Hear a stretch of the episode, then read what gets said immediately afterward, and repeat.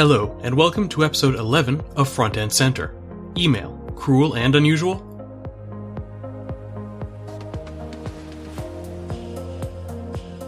I've been working on a pet project this week to update some branded email templates with a more recent style.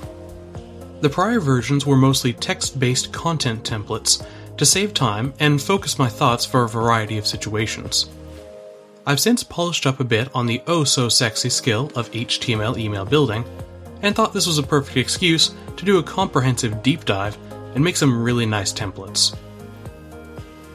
For those of you who've brushed shoulders with HTML email before, you might already have begun smiling at my optimism. Email and convenient, organized design go together like oil and water.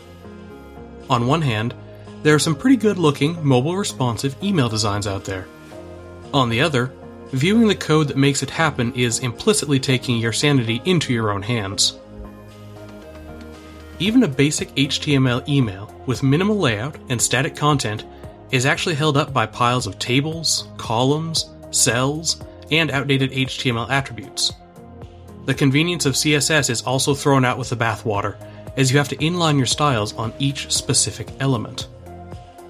So, how did email design and development get so thoroughly detached from the modern web? It's not unlike opening your browser to find out that suddenly all the old coding fads of the turn of the millennium never went out of style. Also, Microsoft Word is one of the most popular web browsers. Somehow. Let's start from the big picture and work our way down. We're relatively blessed at this point of the internet's history. There's a finite amount of genuinely popular browsers that you can regularly expect to support. Even better, most of the current versions of these browsers actually agree with each other. Spending days tweaking your code for a hundred cross browser issues is no longer a constant necessity. Where the internet has experienced a momentary blossoming of sanity, email kind of took a deep dive off the end of the crazy pool. Largely due to the customizable and personal nature of email as a medium, there are a lot of email programs. When the internet worries about desktop versus mobile, email worries about hundreds of apps per operating system, per platform. On top of this, most of the big players in email space don't really agree with each other on how best to handle email HTML rendering. Let's take a look at some of the underlying issues and see if we can understand their sources close and dear to my heart, Microsoft and Outlook make a great place to start digging. They provide an utterly staggering amount of email service, especially in the business sector. Like many other Microsoft offerings, the experience is good enough to be ubiquitous, but also challenged enough to give rise to constant competition. Until the last few years, Outlook ran HTML rendering through Internet Explorer. Even if IE was the red-headed stepchild of modern browsers, at least that meant you could anticipate it in the same way you already did for a standard website. Then, in 2007, Microsoft made a change. You thought I was joking about Word being the most popular web browser earlier? Sorry, I wish I was.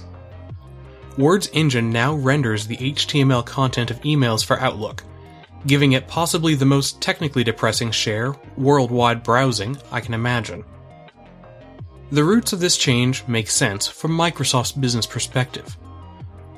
Prior to 2007, they relied on a mix of dedicated but limited Outlook HTML engine, outsourcing parts to Word or otherwise Internet Explorer. Rather than juggle two very similar development efforts while translating them to work with a third, they decided to focus on one workhorse Word.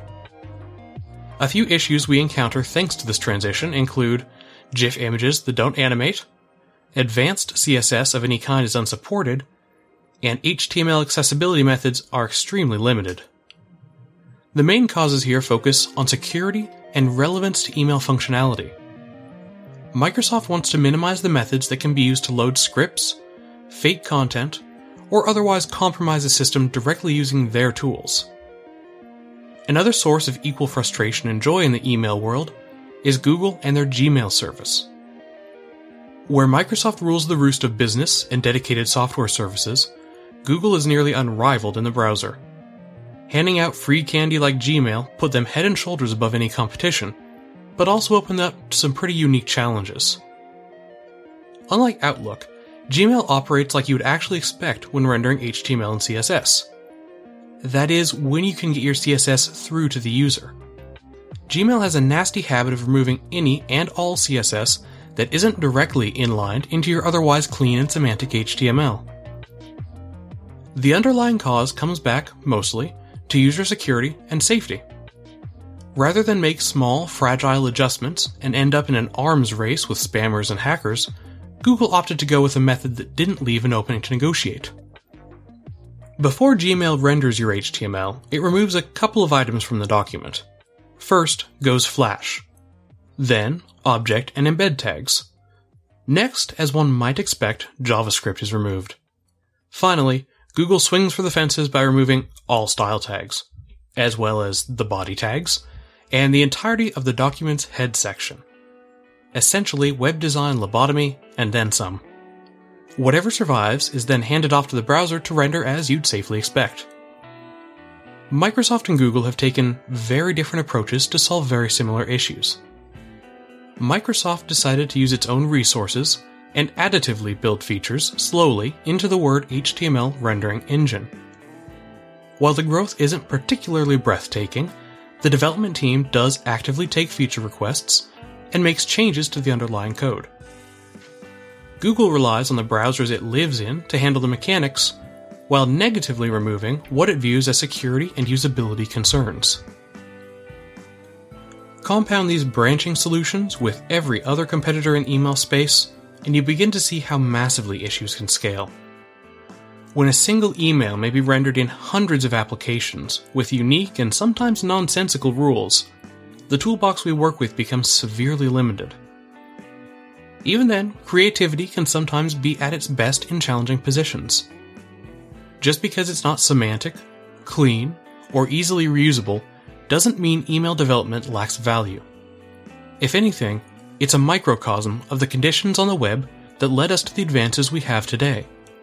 What additional lessons can we learn while designing and developing in both modern and rather contrived environments side by side? Like last week, I'd like to make a shout out for any listeners to check the episode description or go to fec.fyi and fill out the survey there. It's a very short set of questions focused on the content and quality of the podcast and what I can do to improve the experience. I greatly appreciate everyone who takes the time to fill it out. Until next week, thanks for listening. This has been Chris Lantizer and Front End Center.